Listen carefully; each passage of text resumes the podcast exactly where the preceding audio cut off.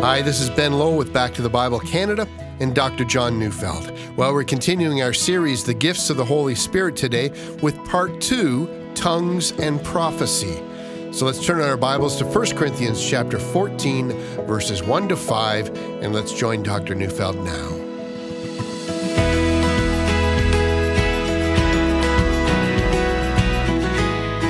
Sometimes surprising, even shocking, for people to finally realize the truth of 1 Corinthians 14, verse 2. For one who speaks in a tongue speaks not to men, but to God. The spiritual gift of tongues is never a subset under prophecy. Tongues is never a message to people. I've been in churches where someone said something which was not understandable and it was given as a tongue. And then someone gave an interpretation. The interpretation was either an exhortation or a word of encouragement or even a rebuke. So what just happened? Well, I don't know. But this I do know. It's not a biblical example of the gift of tongues. The one who speaks in tongues is not speaking to men, says the scripture. The very nature of tongues is not a subset under prophecy, that is, a word from God to us. Rather, tongues has nothing to do with God speaking to us. We've been studying 1 Corinthians 14 1 to 5, so let me read it. Pursue love and earnestly desire the spiritual gifts, especially that you may prophesy. For one who speaks in a tongue speaks not to men, but to God. For no one understands him, but he utters mysteries in the Spirit.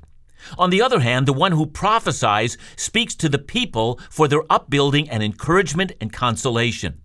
The one who speaks in a tongue builds up himself, but the one who prophesies builds up the church. Now I want you all to speak in tongues, but even more to prophesy.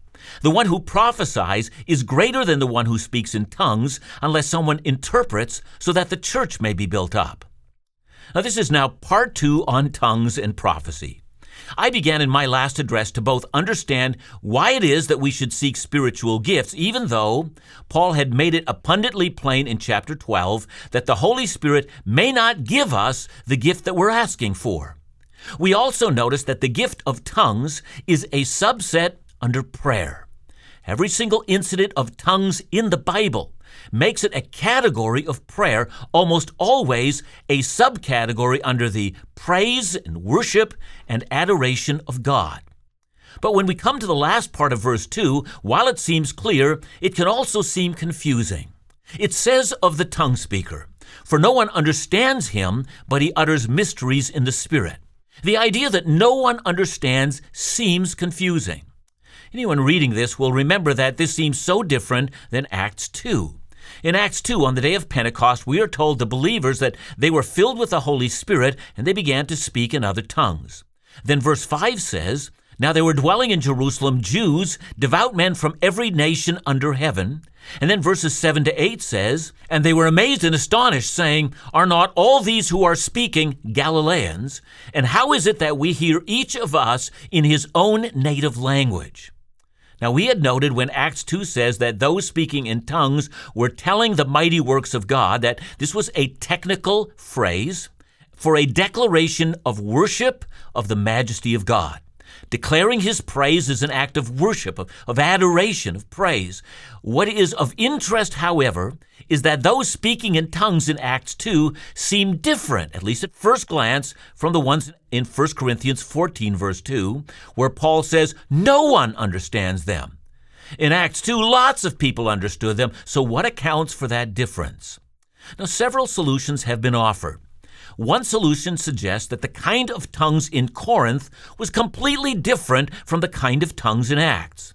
So there are those who argue that in Corinth, one has what is called ecstatic utterances, simply sounds of ecstasy, no language at all. I mean, after all, Paul says the tongue speaker is uttering mysteries in the Spirit.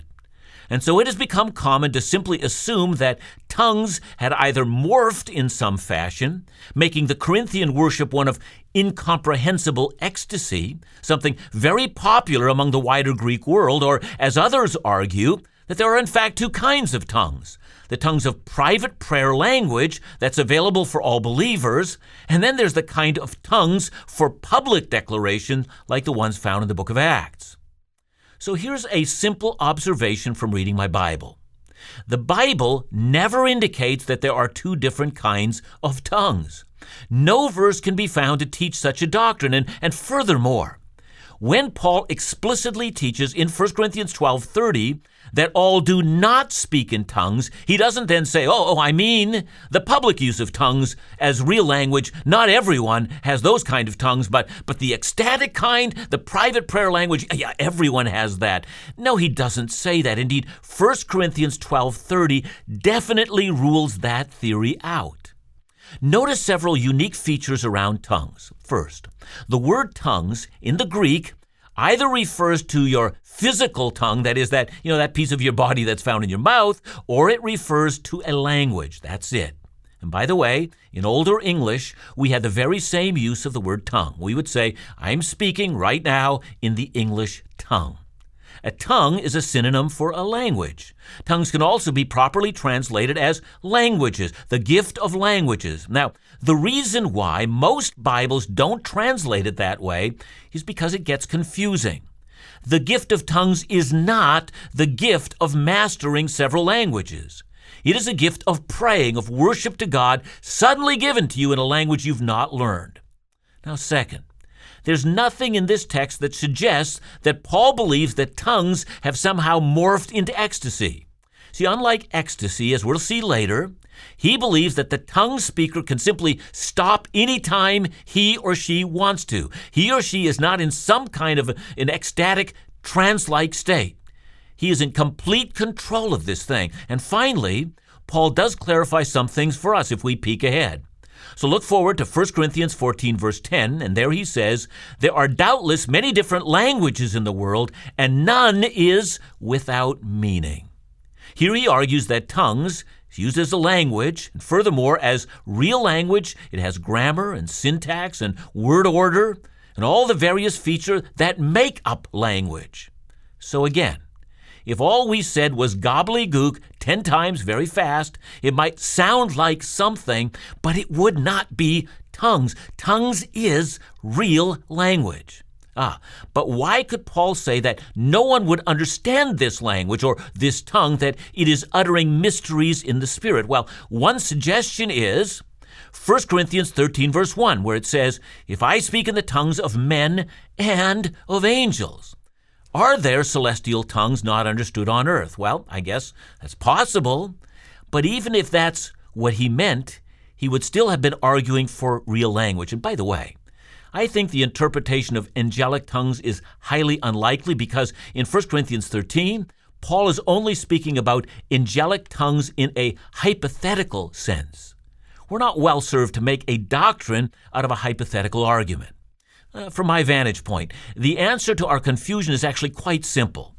On the day of Pentecost, Luke says that there were at that time devout Jews in Jerusalem from every nation under heaven. And so there were plenty of people to understand the various tongues. In contrast, when tongues were spoken in the local church in Corinth, that kind of diversity, with people speaking those vast amount of different languages, it simply wasn't there in that local church. Hence, what the tongue speaker was saying was not understood. He was uttering mysteries. But this leads us to another question What would be the value of this kind of activity? Well, look at it from the beginning of verse 2. For one who speaks in a tongue speaks not to men, but to God. Now, is there value in speaking to God? Well, yeah, there is. Now, go to the, the first part of verse 4. The one who speaks in a tongue builds himself up. And that would mean that the person speaking in tongues is internally and spiritually strengthened by that activity. See, one of the tragedies I think that has occurred to so many Christians today is that they can't conceive of the element of mystery in prayer. For too many of us, all prayer is cerebral. I mean, I go to God with a shopping list and, and plead with Him help, and, and for us, that's all that prayer is.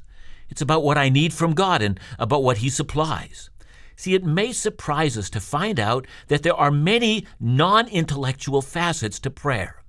I mean, consider for instance Romans 8:26. There we read, "Likewise the Spirit helps us in our weaknesses."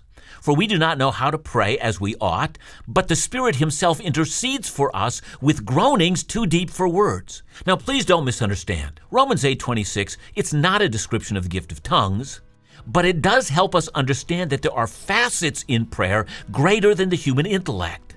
See, in some ways, the Holy Spirit gifts of tongues greatly builds up and strengthens and makes robust and healthy the prayer life of adoration to God in a realm that's not intellectual but deeply spiritual.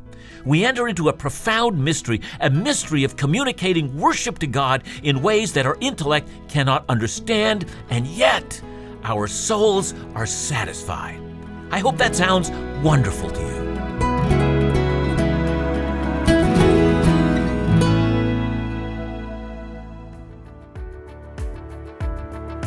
Recently, Joy, who found us online, wrote to say, I came across Back to the Bible Canada by accident, as it was one of the first sites that flashed up in my desperation to find food for my spirit. Since then, my spiritual walk has never been the same. The teaching of Dr. Neufeld has opened up Scripture for me in a way that I've longed for for years, but until now, never experienced. Our goal at Back to the Bible Canada is to ensure that people across Canada are provided the same opportunity as Joy. Will you help us provide trustworthy Bible teaching to people who are desperate for spiritual food? If you'd like to support the ministries of Back to the Bible Canada, visit backtothebible.ca or call 1 800 663 2425.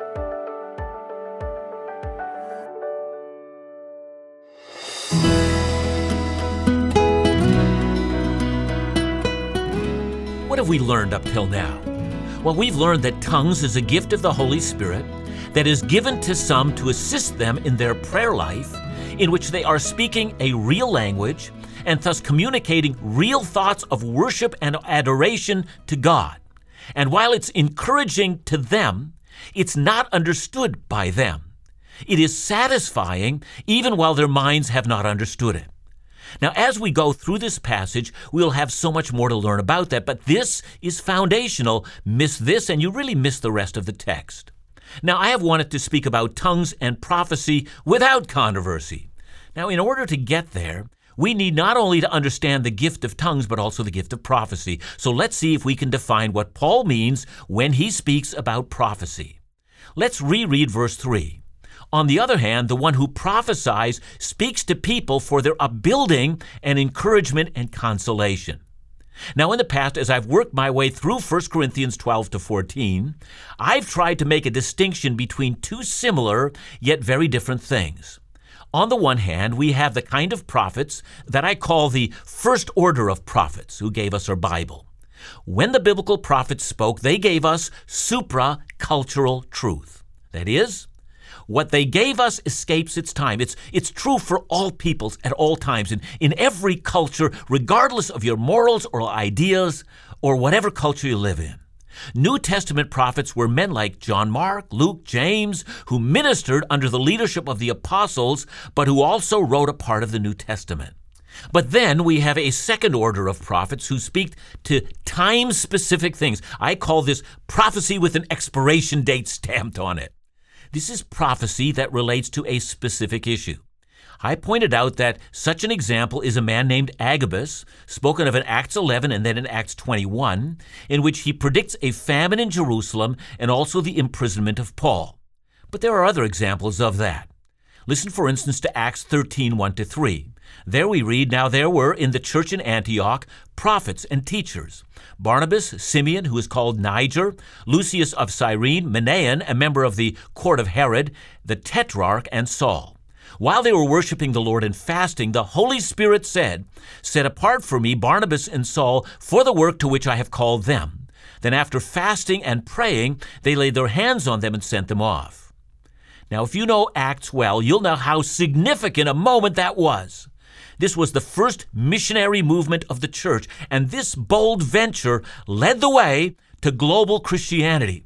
And this all began by the Holy Spirit prompting the church to send out Paul and Barnabas. But how did the Holy Spirit say that? Answer through those who had the gift of prophecy. Now, notice what happened. These prophets had a word from God, but the word they had is a distinct word related to a particular church at a particular moment in time. This kind of a word from God is very different, let's say, than Hebrews 1 verse 3. There we read, He that is Jesus is the radiance of the glory of God and the exact imprint of His nature. He upholds the universe by the word of His power. Please notice that's theological truth. It's an examination of the true nature of the Son. No prophet in the local church of Antioch was doing that. What they were doing is calling the church to respond and send out Paul and Barnabas onto the mission field. See, I hope you see how profoundly different those two things are. I'm arguing that the first order of prophets are foundational and that their work has ceased. They are never to be repeated. But I do believe that the kind of thing that was done in the church in Antioch, that's not foundational, and there is no reason for believing that that kind of activity has ceased. Now let's get to the next point. There are those who think that prophecy, as mentioned here, is simply a pseudonym for teaching. That's because verse 3 says that the prophet speaks to people for their upbuilding and encouragement and consolation. There can be no doubt that these are features in preaching, but there can also be no doubt that the New Testament mentions prophets as a separate category from preaching. Now listen to Acts chapter 11, 27 to 28.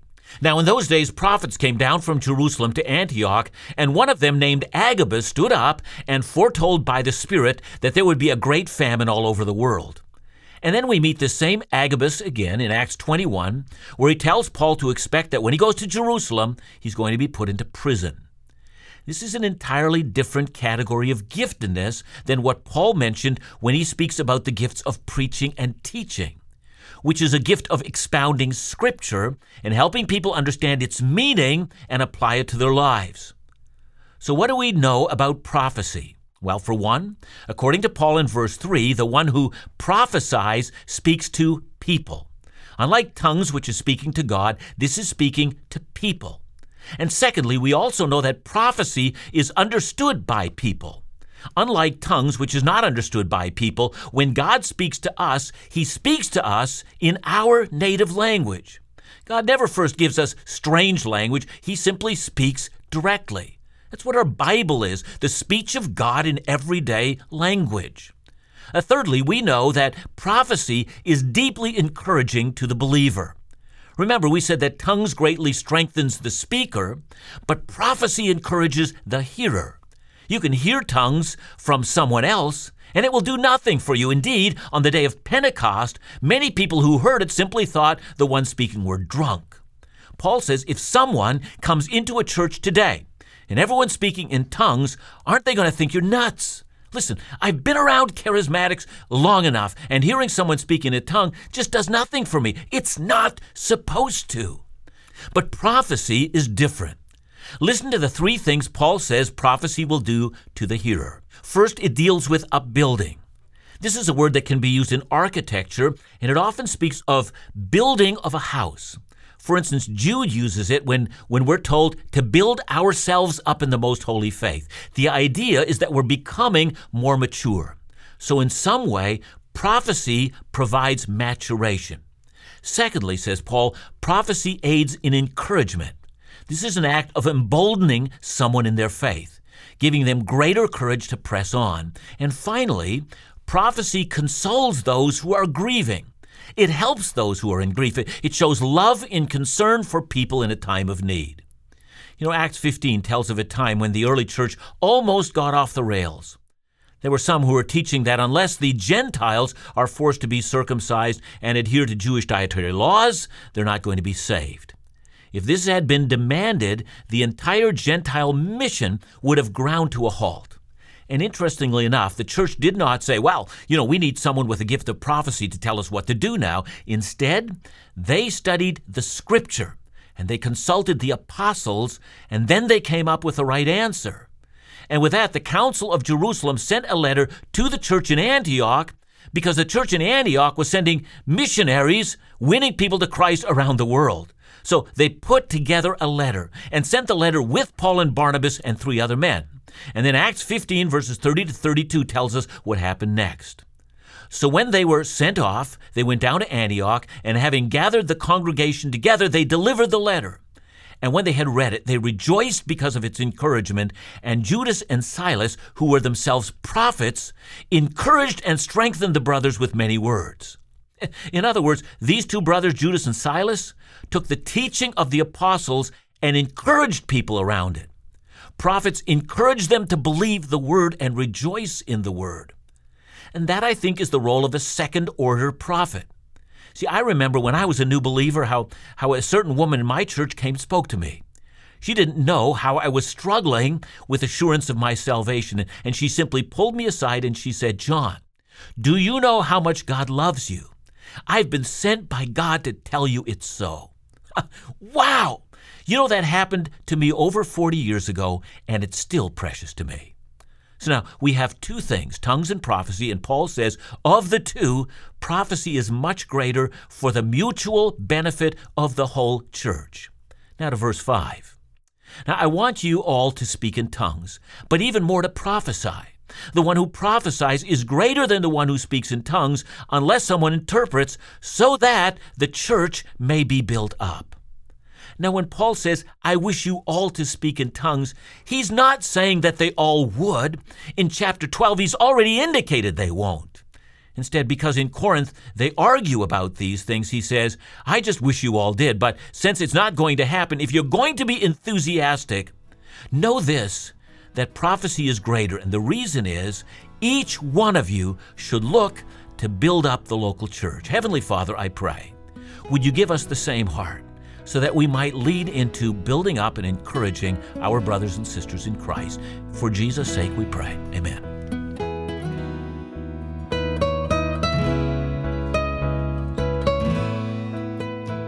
John, let me ask a, a, pointed question. There, there would be some Bible teachers, reputable Bible teachers, who would say that every form of prophecy has ceased to exist.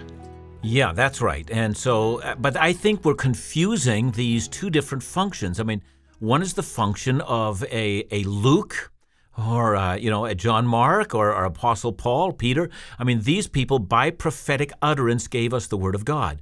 We would never confuse their activity with the activity of Agabus. Agabus speaks to a time specific issue does not give us a truth that escapes its time. So, you know, if Agabus is taken out of the picture, no doctrine gets changed, but if Paul's letters are taken out of the picture, everything changes. So, I think we need to make a distinction between those two things. Thanks, John. We look forward to more from you tomorrow, right here on Back to the Bible Canada, where we teach the Bible.